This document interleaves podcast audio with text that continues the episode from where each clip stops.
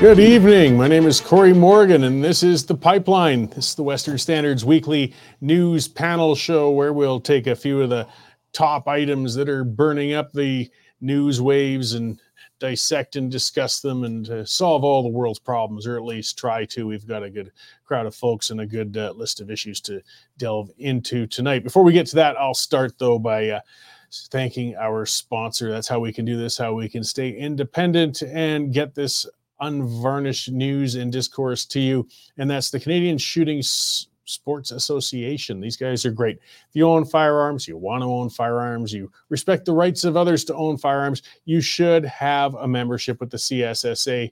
I mean, the name says it, it's an association of other like minded people who want to protect those rights so you can safely enjoy uh, firearms, whether for hunting, collecting. It doesn't matter. It's your business if you're a law abiding citizen. But there's people who want to take those away from you guys and if you don't stand up for yourself, you're going to lose them. So check them out. Their website is cssa-cila.org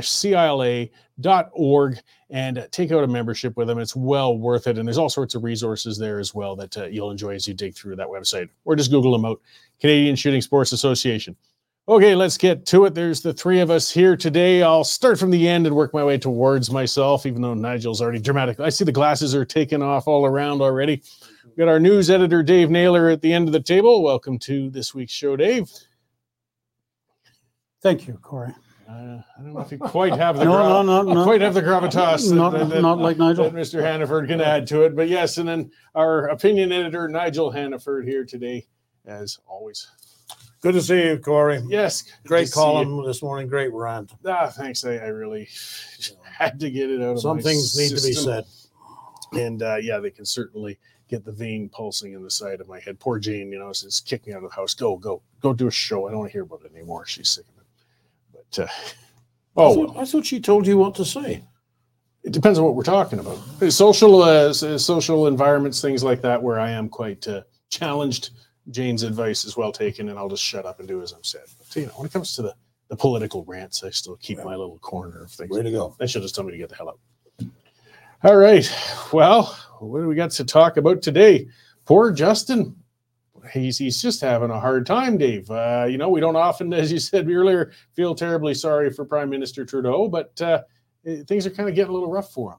No, you talk about kicking a guy when he's down, but uh, he's the author of his own demise. Started uh, yesterday in Ottawa, where he he lectured the Israelis on uh, how they should be conducting themselves. This after you know 1,400 uh, Jewish people were slain in the most horrible ways. We don't need to go back into that again. Uh, and then uh, Trudeau has the gall to tell uh, Israel how to respond. Uh, it was met with immediate derision from Benjamin Netanyahu, the leader of Israel, who basically told Trudeau to go pound sand.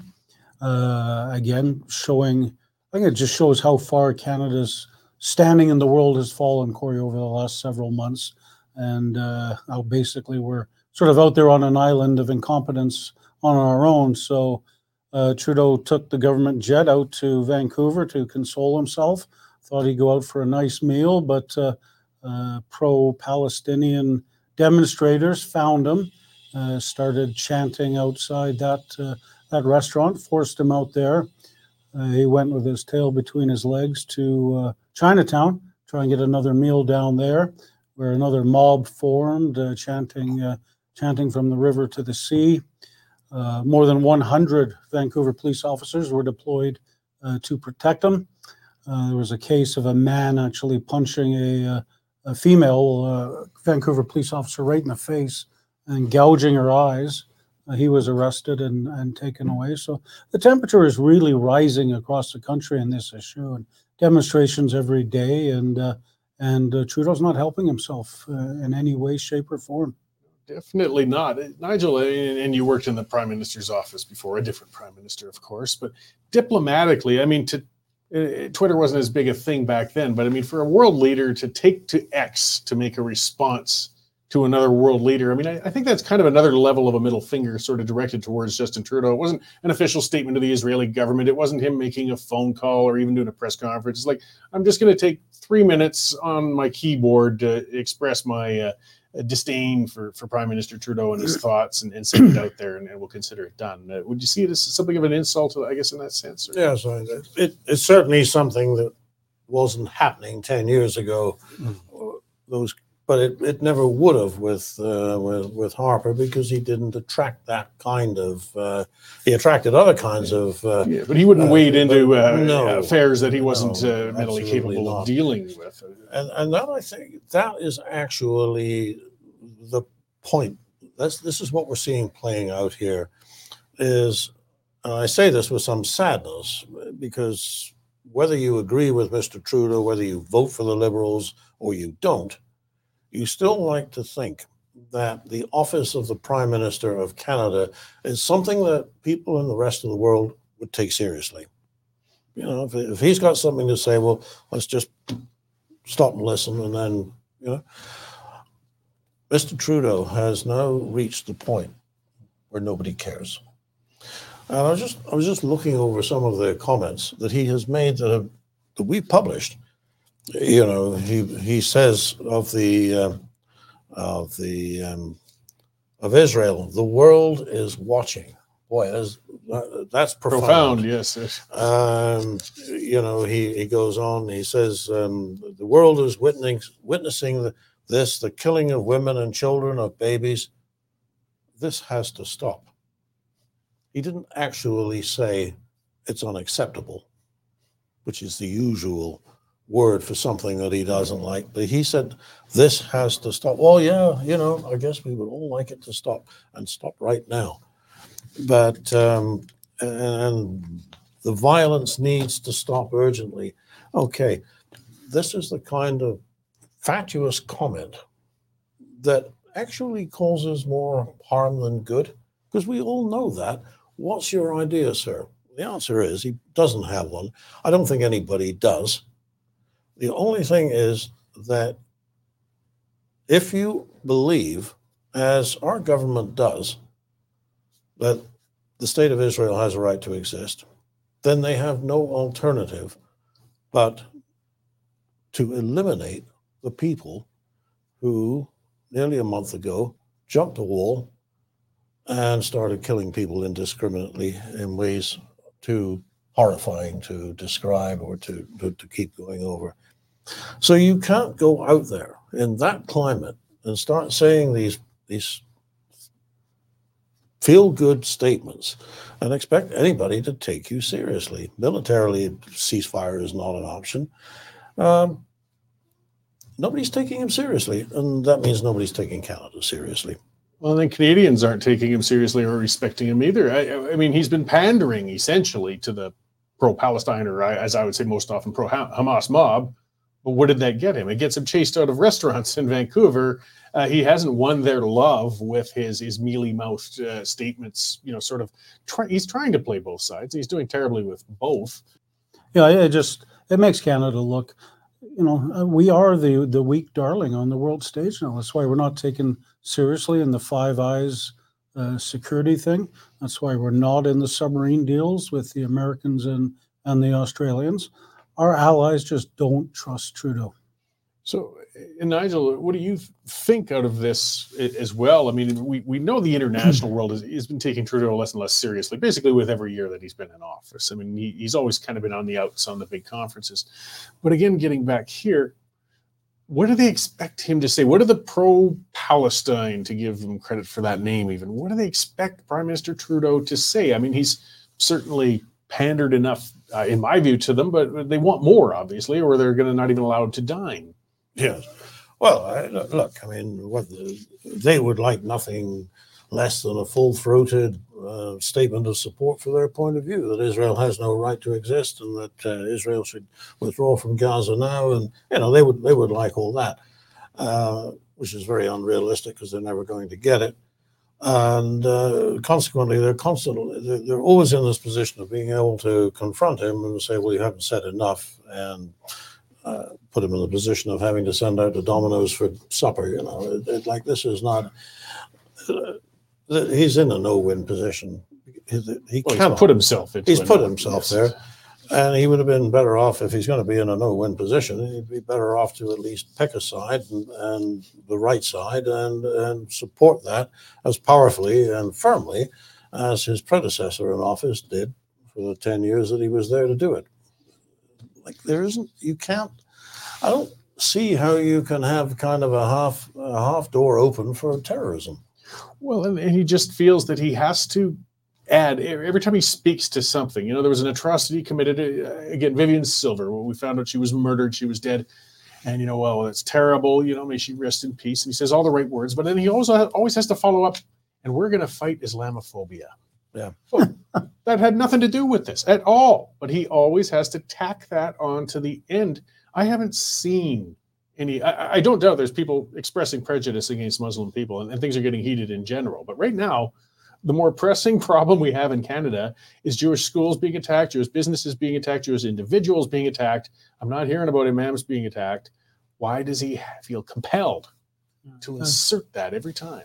I look at what's going on in Canadian streets now. The mob scenes in Vancouver with police officers being attacked, and uh, uh, you know the the hatred, the hate speech going on in Montreal, Toronto, and I think back to bouncy castles and honking horns, and they declared the state of emergency for that, the War Measures Act for that, and you know what are they what are they going to do to try and stop this? I mean, what what can Trudeau do to calm such a such a powerful issue on, on both sides. Uh, you know, he's damned if he does, damned if he doesn't. Certainly, the um, the Palestinian side, the uh, the Hamas side, this is not spontaneous. This is being generated. This is being pushed and being forced. Uh, it's not only here, but we saw what happened in London on, uh, on Remembrance Day. Uh, huge crowds hostile to Israel. They have this is the big push. They are conducting a PR campaign worldwide in the name of their cause. So, in some ways, it's it's a hard thing for any democratic politician to to deal with.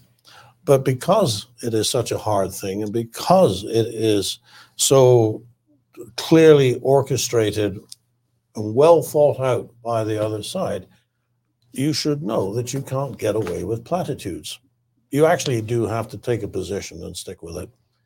Well, and it can't be all things to all men. No, and, and, and maybe again calling out some of the problems. I, what I'm getting myself tired of, and you know to clarify, because a lot of people seem confused. A lot of people didn't follow Middle East issues that closely prior, or or look into some of those things. But it, seems the, the, the anti-Semites feel if they can just cloak the word Jew and call it Zion, Zionist, they, they can pretty much express any hateful thing they like. I had that problem with commenters on my show earlier today.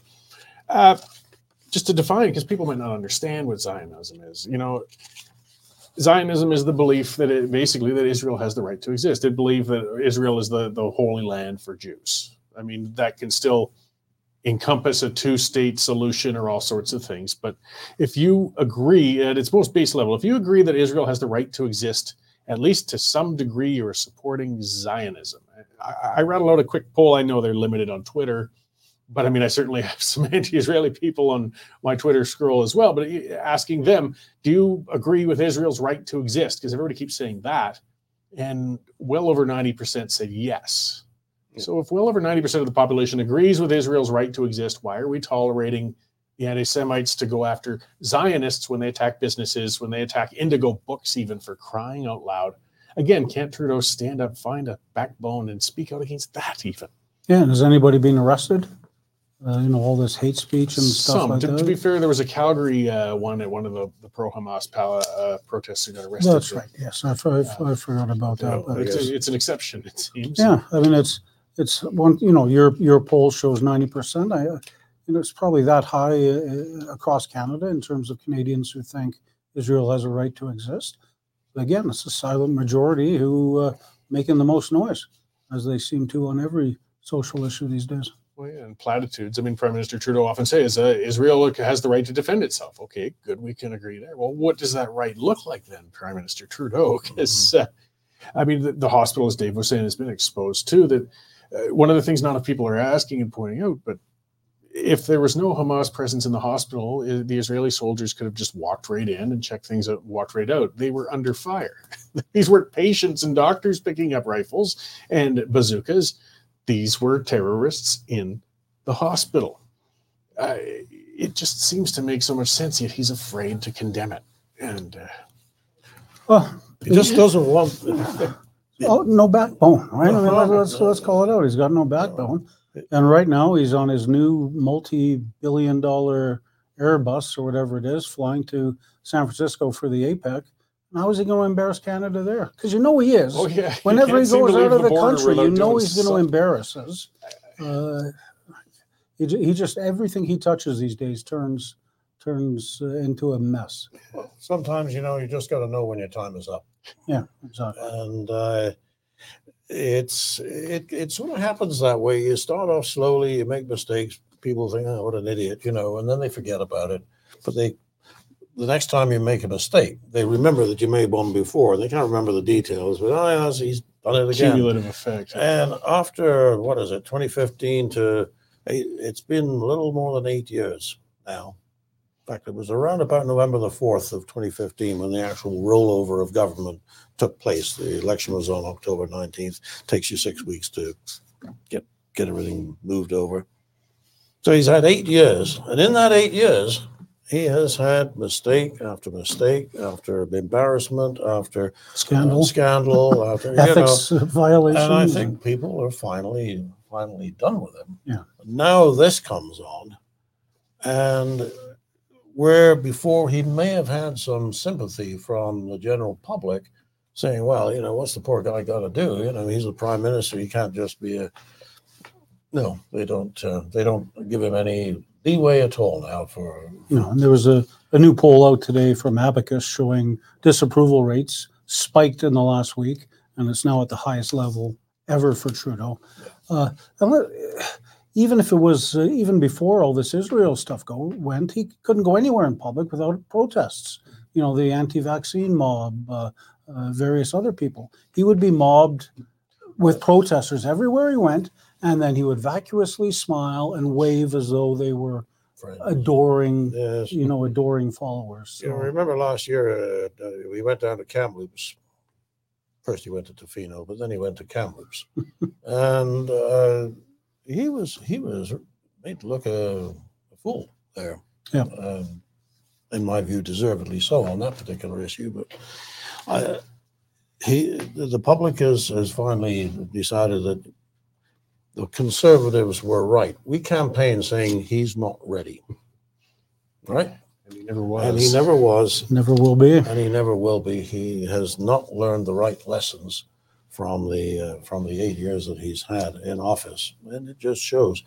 Well, now that we're going into, uh, it seems that in the last couple of years we have been moving into times that are rather more challenging than the times that you know the few years before, and the lack of readiness, the lack of um, the I would have to say the lack of intelligence, certainly the lack of wisdom, two aren't necessarily the same thing, but the lack of wisdom is really sh- shining through. And the big question now is will the Liberal Party allow him to stay there for the next election? Yeah, the Because time- if they do, the polls show they'll be decimated. that clock, clock is ticking on them too. I mean, you got you know when you're talking about running a leadership race, allowing a new leader to establish themselves, you want to get on And- and they did. They did appoint recently uh, election chairs. Uh, I know they're uh, they're working to get their people in in place in writing. So I just think I think the way that he he so uh, vehemently argues with Poilievre in in question period, he thinks in his mind that he can beat Poilievre, and I think he's going to give it a go. And he's going to have to be forced out. He's not going to take a walk in the snow like uh, some politicians did he's going to need to be dragged out of there kicking and screaming kind of like trump was i guess a, from the oval Office. a number but, of them uh, go that way. yeah but he's going to be have to have he'll have to be dragged out of there They all have a hard time reading the writing on the wall. I mean, it, it took even with Ralph Klein until his own party, you know, voted sixty percent, I believe it was, to realize, okay, I've overstayed my welcome. Chrétien was he was starting to get a little thin on party support by the time he got out of there too. The unofficial races were getting at under his feet. It's just the nature, I guess, of politicians once they get in. They they've realized they've hit the apex of their career and they don't want to say goodbye to it without a foot to their rear end. I guess well, well hopefully the Trudeau's venture to San Francisco, we know he'll do something stupid, but let's hope it's just something like a, something hanging out of his nose during a press conference or something, and not something that'll damage our international reputation. It'd be more like wearing a cowboy hat in California and kick shoes when you're in Texas. Uh, They, they just sort of the India trip is comes to mind. Is how you, how you Hey, but you know, we could hit uh, some good surfing down there. True. Well, Yeah, there's a lot of great white sharks Yeah, a lot of great white sharks. I think the the waves are bigger than Tofino, so I, we do- may be headed out there. I, I know what you guys are, are thinking, and I don't. I don't wish him between the jaws of the shark. Oh no, I no, just I wish just him gone from this. and You his know, there- there- party Code Brown to from this Code Brown to rattle him up, you know, with a fin behind Yeah. him. I don't want to see him actually No. chomped. There, there were rumors he missed a lot of the G20 meetings, and uh, you know, like I'm, I'm just saying, if he goes surfing, that's time he's not embarrassing. Time that he can't. do- Yeah, that's right? true. So- Yeah, I understand he's quite a competent surfer, so he might even Yes, actually surf away, uh, Justin, please. Yeah, go no, surfing. Make us, make, us, make us look good. Do it for all of us. Es- He's, uh, establish his surfing circuit for his next Yeah, we- we career. could- we Maybe could he'll have say, a- you know what, I want to step out and go do this. You know, that's the thing, isn't it? What does he do next? Maybe this is one of the reasons why, he, like, just to sort of step back and look at this man. He's just his marriage has just come to a very public end, and nothing in it looks very pretty. He has lost total public support in Canada. You mentioned the polls; they've been going like that. And um, on a purely personal point of view, this must be a really dark, a dark place for very him at the moment. And I mean, a, a lot of other prime ministers, you know, they'd be a lawyer or they got a bunch of directorships and things to look forward to afterwards. Uh, the speaking circuit, perhaps for for Mr. Yeah. Trudeau, but there's not Oh, much else. come on, guys, boo hoo!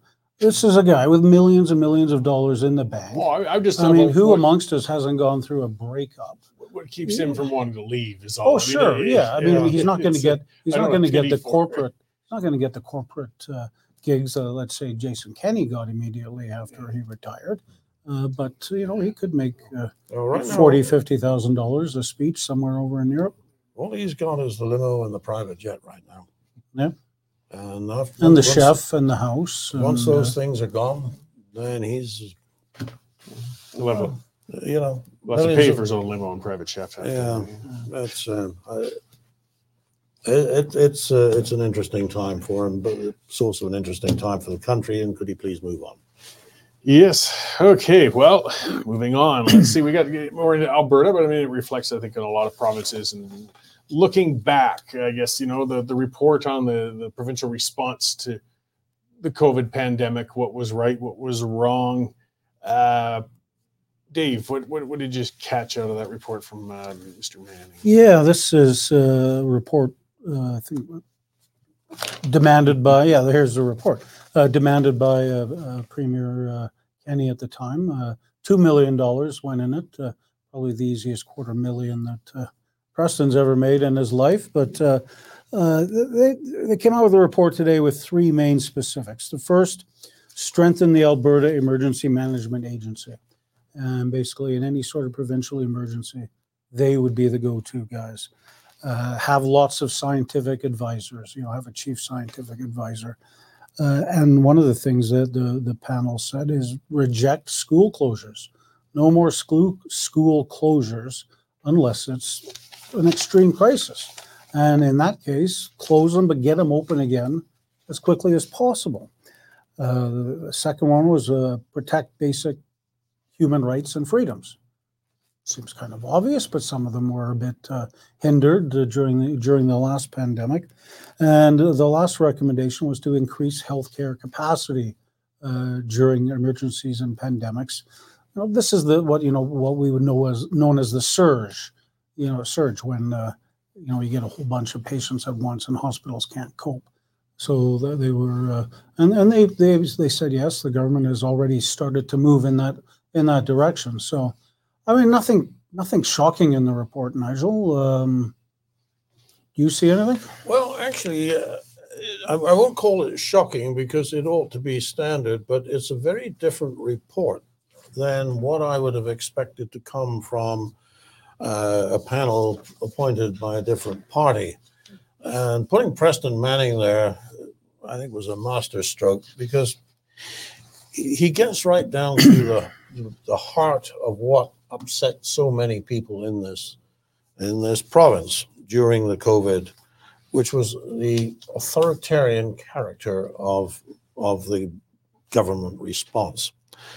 And if I may just read this, uh, uh, uh, the temptation is for democratic societies to increasingly imitate the authoritarian model in their responses to emergencies.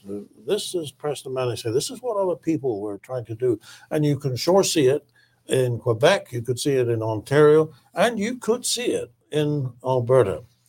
Uh, so that is the temptation to bring the experts in, let the experts tell you what to do, and then mild weekly go off and do it. So he continues from that and, and says that um, he shouldn't, could, the- the, the panel shouldn't actually, uh, it's beyond the scope and capability to thoroughly analyze what needs to be done to ensure that the governance model followed by Alberta is democratic, not authoritative. And then he says very emphatically, Suffice it to say that at a minimum, a democratic government response should be characterized by a more meaningful role for the elected assembly. Transparency, full public disclosure, disclosure of the who, what, why of why things are being done, regular feedback from the public with the aim of rapid correction of mistakes on the ground, noting that such traditional feedback mechanisms often broke down during the COVID uh, epidemic. So this is this is a um, a recommendation of a very open, um, responsive government that is listening to people and is aware that they do actually have rights, and that once the once there's a, a civil emergency, the rights don't just evaporate. How do you preserve people's rights? He asks the question, and then he provides the answer, uh, uh, and- and as you described. And the one thing that I so, sort of thought myself, well, it's a pity we, like, why did we do this anyway? His first recommendation is that to strengthen the Alberta Emergency Management Agency through legislative amendments and budgetary provisions. Okay. Uh, to make it the lead government agency responding to any future emergencies. Well, it always was. And we had, we had an emergency plan. And the first thing they did, you'll remember this because you wrote about it even before I worked here. I read you. And you were saying that the first thing they did was throw the plan away, as did every other province and the federal government, by the way. Suddenly, this, oh, we- you know, what do we do? We had an excellent plan in, in, in this province, and it was just ignored. Now they're saying we need to get a plan. So the thing is, how do you get people to stick to it? Yeah, the, and I'm, his name's escaping me now. The, the David pro- Redman. David yes, because I'd had him on the show and, and we'd spoken because he was quite frustrated and furious, put a lot into that. And I mean, you can't plan for everything, but you try your hardest and you put something together. And then when you just ignore it and fly by the seat of your pants, which, you know, contributed to the, the Mm. fate of Kenney, I, I think in some ways, what I was kind of hoping for, though, and it kind of seems a little back and forth in some ways, as we're looking in hindsight, that was clarifying who's the authority when it comes to the big decisions. We, we saw court cases now that were thrown out because they would bat it back and forth. Well, it's Deena Hinshaw who brought this in. Well, no, it wasn't Deena Hinshaw. It was Premier Kenney who brought this in. In this case, it's talking about empowering the experts, but at the same time, empowering the legislature. Well, Yeah. I think it means they're they're taking the power out of the doctor's hands Yes. yeah, and they're Yeah. giving it to elected officials. Yeah, no, you're absolutely Right, right. so- the That's how I read responsibility should Yes. land on them. So if the emer- as if the emergency happens tomorrow, it's Danielle Smith's problem to deal with. Mm-hmm. That's that's the kind of clarity we I think we need to see now and looking back because it, it, it I think cost faith from the the citizenship when they'd see both sides kind of finger pointing at each other Mhm. whenever things went badly or another side would take credit credit when you know when when when numbers would go down, Premier Kenney would come out and say it was our government actions, and when the numbers would go up, oh, that was a Deena Hinshaw. Look, I mean, hate look, those as, as a piece of prose, this is about as interesting as a long drink of warm, warm water. Okay, so uh, it's not like people are going to be downloading it and sitting up at night by candlelight reading it. But I will say this: that anybody who does take the trouble to do that, Mhm. if they were on the right side of the issue during the COVID, uh, during the COVID years, they're going to take great encouragement that uh, this has been written, and uh, I would have to hope that will be adopted by the the government of Alberta. Well, an interesting thing because it was one of the dumbest moves of them all was the, the school shutdowns, the playground shutdowns. I mean, a year into it, we had some pretty solid evidence that whatever things COVID may be, children, thankfully, if they didn't have a bunch of other conditions, were virtually immune from it. They were not at risk. It was not killing kids. So it should have been the last place that we'd be shutting down. We've we got a break on this, you know. Let's uh, embrace that and and carry on with their education and let them play basketball and skateboard Yeah. and play hockey. Yeah. But we didn't do that. But we might not be so lucky with the next one. So we got to be a little careful too. I mean, the Spanish flu, for example, decimated children. If, if we had something like that that was infectious and really harming children, then closing schools would make sense. The problem with this one, Cory, was it was an overreaction. Yeah. Right. I remember Premier Kenney talking about having to put body bags at McMahon Stadium. Yes. Right. I mean, come on. Or the Right. emergency hospitals that never emergency actually got used. hospital, the field hospitals. Yeah. That, that was that was an SNC-Lavalin scam too. I too I think. But uh, yeah, you, you you obviously got to you have to watch with interest, watch with concern, see what's happening, and then make your decisions. Back uh, at the start of the the COVID pandemic, every government overreacted at the same time, and uh, it became a mess across the country. So let's just remember why that happened, Dave. Everybody was, if you read the testimony given by Theresa Tam in February of 2020, before it was declared an emergency, she actually had a pretty good handle on what this was going to look like. She told the, the Parliamentary Health Committee that this was something that was going to affect older people more than younger people, and that that is where they should be focusing their efforts. So that was in February. Then came March, and an epidemiologist in London, named by Dr. Neil Ferguson. Ah, yes. Remember? I know as well. Okay, and he came out and said, We're all going to die in three months. and he's got a long track record of bad predictions already. But somehow or other, he is still the go to guy for a situation like that. And it so rattled the governments of Canada and every other country, by the way, that that all thought and reason was lost. We were not the only province that had a plan and abandoned it. Others did too. Spectacularly, the federal government did. And it also forgot everything that Theresa Tam had said before the thing was declared an outbreak. She was even saying masks aren't going to do you any good. And she hung on to that for probably six or eight weeks after the, the declaration until finally, I think, so- I'm, I'm speculating here, but I think somebody said, look, uh, you, you either you either fall in line on this or we can find ourselves a new chief public health officer because this- this is the narrative. This is what we've committed ourselves to. Politically, we are now on this.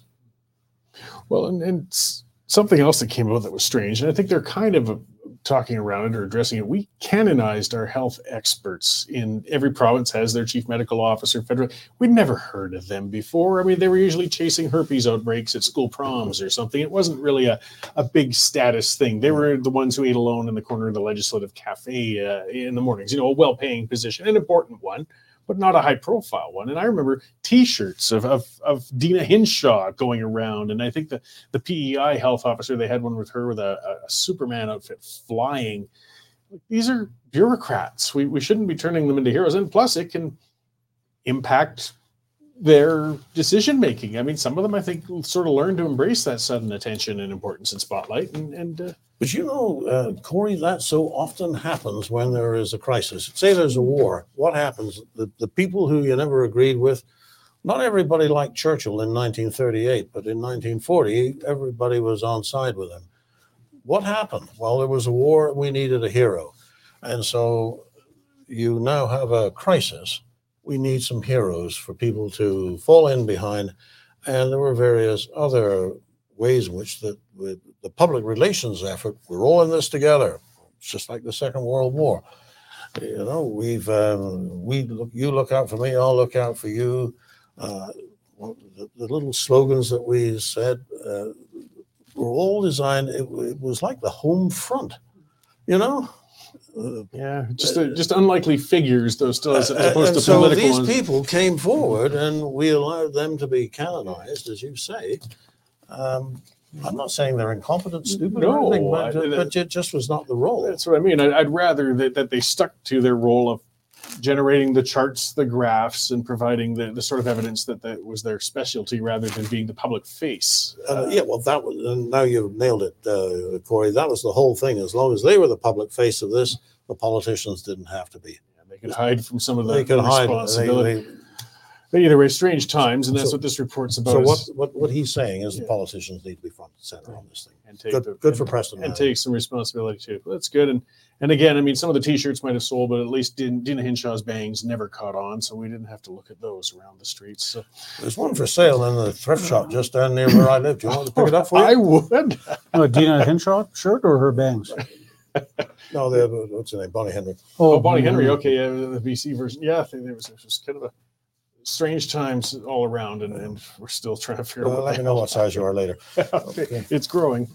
All right. Uh, so finally, uh, a little darker, unfortunately, actually a lot darker. Well, and that's a dark subject as well. Uh, th- th- we've got a gang war breaking out. There's no doubt about it, and and the, the age of the participants is is just uh, terrifying. Yeah, it's been going on for years in the lower mainland, mainly between the uh, United Nations gang and uh, another gang called Brothers Keepers. They've been killing each other for, for years down there, but now it's spreading, spreading across Canada. Uh, this week we saw a gang killing in, in Toronto. A couple days later, you had the awful scene of an 11 year old murdered deliberately uh, because he was with his gang affiliated father fortunately another child who was in the vehicle not related was able to to to escape uh, this guy was affiliated to i believe it was the un gang in uh, in vancouver. And he was a target of an assassination attempt in 2022 he was sitting at a restaurant with his family. Somebody opened fire and and he escaped this time. So he was obviously living on borrowed time and uh, gunman in a uh, in a bmw uh, followed him shot him as he arrived at a fast food outlet, uh, fled, and then, as gangsters do, they set the car on fire uh, and escaped. Uh, very difficult for the police to solve these type of crimes because nobody will help them if there's witnesses want nothing to do with it. A couple days later, we have a, a shooting in broad daylight in Calgary's Marlborough area, Marlborough Park, at a at a shopping center parking lot, uh, where a man is gunned down in his vehicle two other people uh, associated with that vehicle were hit, taken to hospital in, in critical condition. What happened there was the the the bad guys fled. Vic, the citizens at the scene were quickly able to give police a description, and the HAWCS helicopter picked them up, uh, driving rapidly across the city to uh, Chinook Center. Uh, and then the HAWCS was able to follow them as they went to a house in Dover attack team surrounded the house. They took the gunman into custody, uh, seized uh, seized all the, that sort of stuff. Shocking news the next day: the gunman, the hitman, 14 years old. He's arrested and charged with first degree murder.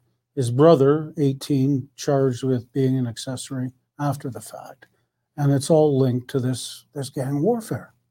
So not only do we have 11 year olds getting killed, we have 14 year olds as the hitmen. I mean, it's out of control, guys. It's out of control. It's tit for tat retaliation, and it's only going to continue. It's only going to get worse.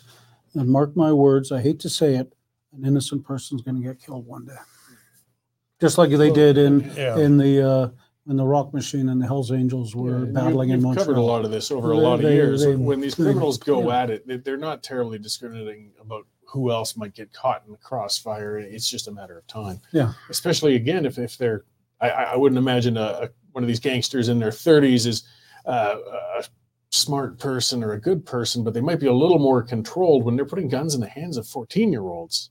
Well, that's actually smart. Well, Yeah, is it for 14 avoiding year old- charges and such. Yeah. Yes. the 14 year old, I I mean, he will face consequences, but it's nothing like what you would face if you were not 14, but 34, in which case you would be looking at significant jail time and all that goes with it. This kid will, Maybe they're smart. The the 18 year old brother says, "Okay, son, sunshine, you're going to be the killer because you can only do three years. If I'm the killer, I do 25. I'm only going to get six or seven. You know, we'll be out at the same time together, and then we'll be gang hierarchy." Yep. So it's, I uh, mean, yeah. Plus, but you've damaged a 14 year old kid for for life. yeah, but look, well, the business they're in, Yes. they're damaging. How many people die from illegal drugs? Hmm. Like, like And we've seen that in Los Angeles too. I mean, the the Crips, the Bloods, when they, you know the apex of their gang mm-hmm. wars in, in the 80s and 90s, they were often 15, 16, 17 year old kids who were participating and targeted in those. Yeah, and the Vancouver police, I think it was last year, they put out a big picture of the top, you know, the top 10 gangsters in town. And they said, stay away from these people. These people are, are targets and they're going to get shot. So if you see this guy and you're sitting in the same restaurant as him, get up and leave because you don't know where the bullets are going to fly. And it's, uh, you know, once you're in the gang, you can't get out. And, uh, you know, it's, it's, there's families in, uh, in Vancouver who have lost multiple children to this gang warfare. They've been shot by the opposite side. You know, it's David, is it true, or is it just one of those things that we like to believe that there was sort of a code in criminal organizations that business is business, and we, you know, we kill each other, but we leave the women and the children out of it. Was, was that no, ever that really that that is definitely true. And the line was crossed a few months ago in Montreal when the wife of a wife of a reputed mafia gangster was was shot and killed in Uh, in Montreal. And the Edmonton police in their press conference today, uh, uh, a couple days ago, said, "Yeah, the code has been violated here. Normally, the kids are left alone."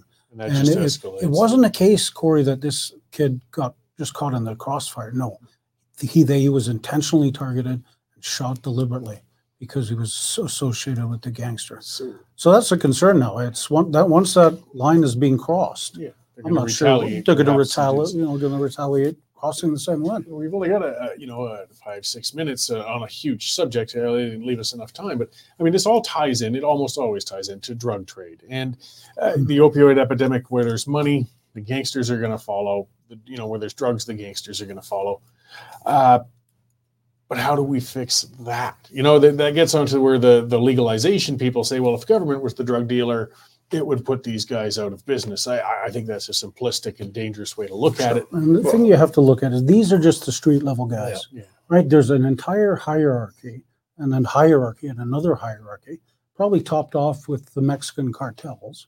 And Arthur uh, had reported we, ties. yeah, we had that exclusively earlier this year, but they- they've been here for a while. They're, they're entrenched, uh, but you don't hear from them. You know, you don't have Mexican nationals arrested shooting people on the, the streets in Calgary. They they assign that work to to the, to the lower gangs, and uh, uh, you know it, it is a case. It's almost like a terror terrorist network. You've got cells, right? So you know if if one cell gets arrested, they can't bring down the rest of the gang. So it's very, very tough for police officers. Um, Calgary police got lucky this time because they got a good witness description and they were able to follow the killers. Edmonton police have made no arrests. It's going to be a very, very difficult case for them them to solve. It's they're they're they're just not easy. They're the, upper hierarchy of the gangs. They're not fools. They're in it. They're in it to make money. They're already very rich, and they want to keep uh, getting richer. And you know, to to the point of the people who say, well, if you le- if if you make the government the drug dealer, then you remove the profit from it, then it goes away. Well, maybe to Yeah, some I- I degree. don't see No, that what really I'm just happens that is that's they what we know we're going to hear. we did that with marijuana. So now the, the, the, the fight on the street is over drugs that are even deadlier. Okay, let's take. Let's have supervised injection sites, take all the, so then we move on to something else. They are in the business of criminality and that is, Yeah, I saw, I read something yesterday on uh, uh, the gummies that are legal. Uh, the, the manufacturers want to increase the pot- potency of the gummies because the ones that are sold on the street are much higher potency, much higher high. Well, yeah. So, you know, even though it's illegal, you're going to go for that one, aren't you? Well, and the issue we're seeing on the West Coast too, where they're having dispensaries and they're handing out free hard drugs to Mhm. uh, addicts, but all the addicts are doing, and it's getting reported more and more, although they're trying their hardest to hide it. We'll have to do another show on that. But it's, it's they will grab those. They don't want those. It doesn't give them a good enough high. They sell those to often new addicts or kids so that they could trade them up for harder drugs again from the gangs and criminals. So, I mean, legalization is a simplistic approach. It just doesn't work. You know, and even without legalization, you think back about 15 years ago when uh, the, the story was on the 34th floor at five o'clock. We slipped into the stock room and cut some cocaine, you know. Uh, very rich people were doing these drugs and they're therefore enabling the street level guys to make a living. So who actually, who actually is responsible in that situation? the customer or the dealer? Because we always spend our time going after the dealers. If you can get the demand out, the dealers are gone. One way or That's another. right. So maybe the treatment and this sounds horribly simplistic, and, and I know it's never going to happen. But frankly, the remember that high school advice that they were giving out a few years: just say no to drugs. yeah, Nancy Reagan. Nancy Reagan, that was a bit of a failure. Well, it was a failure, but uh, she wasn't wrong. No, if we can try and find ways to reduce the demand or treatment or other things. Mhm. Well, we've run out of time, and as I said, that's a big, big issue. But hopefully, we just aren't seeing as many tragic shootings. And as Dave said, it's probably just a matter of time. But we can still hope that uh, we don't see any more innocent people, anyways, get caught in crossfire before somehow there's resolution. Well, thank you very much for joining me today, guys. you. It's good to be here, Cory. quite solve the world's problems, but we spoke on some of them and we're working closer towards it, I think. And thank all of you guys for joining us today. Be sure to take out a subscription, westernstandard.news slash membership. That's how we pay the bills and how we can stay independent. And uh, tune in next week at this time. We'll have a few more new issues to discuss. And uh, there's always lots more news happening every day. So thanks again. We'll see you then. Canadian Shooting Sports Association. Without the CSSA, our gun rights would have been taken long, long ago. These guys are on the front lines uh, helping to draft smart and intelligent firearms regulations and legislation in Canada. And more importantly, educating the public about how we keep guns out of the hands of the wrong people. To become a member, it's absolutely worth every penny. You can become a Western Standard member for just $10 a month or $99 a year for unlimited access